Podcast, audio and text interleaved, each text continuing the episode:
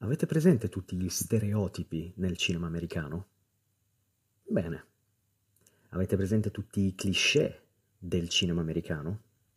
Molto bene, perché Starship Troopers ne è pieno, imbottito fino all'orlo, ed è semplicemente un film meraviglioso divertentissimo e, secondo me, il miglior esempio di classico film action, barra di guerra, barra spariamo agli alienoni cattivoni, barra tamarro americano di tutti i tempi.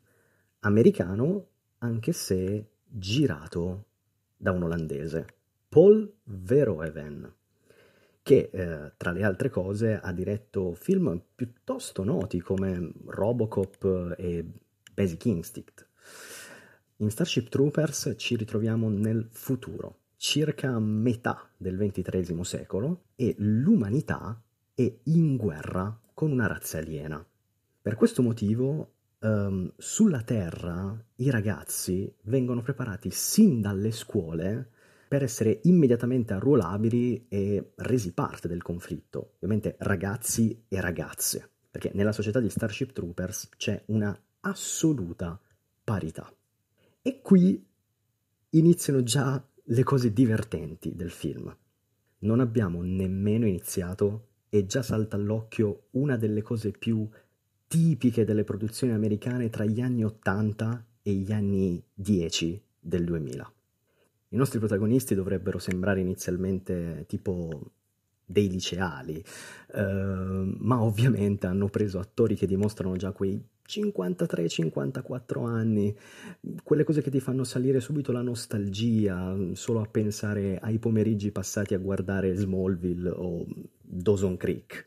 E in queste sequenze scolastiche ci viene spiegato il conflitto, è perché si combatte, è perché si deve combattere, è come difendere la terra e cose molto patriottiche che piacciono tanto all'americano medio. Ci viene spiegato eh, che sostanzialmente l'esercito è suddiviso in tre fazioni, in tre divisioni, ossia i soldati, i piloti e gli strateghi. Quindi, una volta completata la preparazione generale, scolastica, uno praticamente deve scegliersi la sua specializzazione secondo quello che gli aggrada.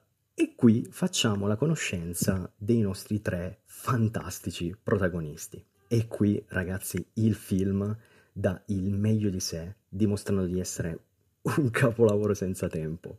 Il protagonista, diciamo, principale si chiama Rico, Um, è un ragazzo biondo, muscolosissimo, mascella perfettamente squadrata in mogano levigato, capello da modello per le tinte di capelli, coraggioso ma anche un po' ingenuo e pure un po' sensibile perché piace tanto alle donne.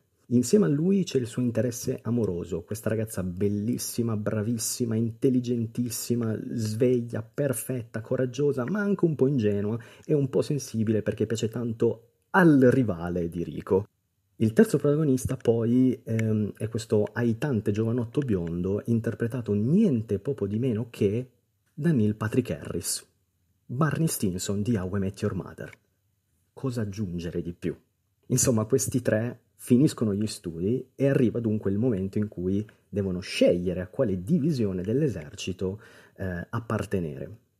E ovviamente ragazzi, loro sono tre, le divisioni sono tre, indovinate un po' come va a finire? Rico diventa un soldato, la ragazza diventa un pilota e Barney Stinson uno stratega. E tu dici, vabbè, adesso faranno l'addestramento e poi piano piano entreranno eh, fino a partecipare attivamente al conflitto. No, no, no, no, no, no, no, no. All'istante Rico diventa il capo delle reclute del campo d'addestramento e tu ti chiedi, ma ha iniziato oggi, come ha fatto? Lascia perdere. La ragazza dopo un cambio di inquadratura diventa copilota di una nave interstellare grande quanto New York e Barney Stinson praticamente diventa Nick Fury o il capo dello Spectre. Capolavoro. Insomma, finisce tutta questa prima parte, diciamo, di preparazione e finalmente ci si butta piene mani nel conflitto contro gli alieni. E gli alieni, ragazzi, sono fighissimi, insettoidi ma con un design veramente originale e tra l'altro realizzati piuttosto bene in CGI. Credo abbiano usato delle tecniche miste tra CGI e animatronic e l'effetto comunque è molto molto molto figo. Ma la qualità migliore in assoluto di questo film è che è estremamente soddisfacente. Tu lo guardi e sei felice. Finisce e sei soddisfatto, ti senti sazio come dopo una bella mangiata. Hai avuto tutto, guerre interplanetarie, alieni fighissimi, corpi nude nelle docce sia maschili che femminili a seconda dei gusti ovviamente, violenza splatter al punto giusto, Barney Stinson, ragazzi, in questo film c'è tutto.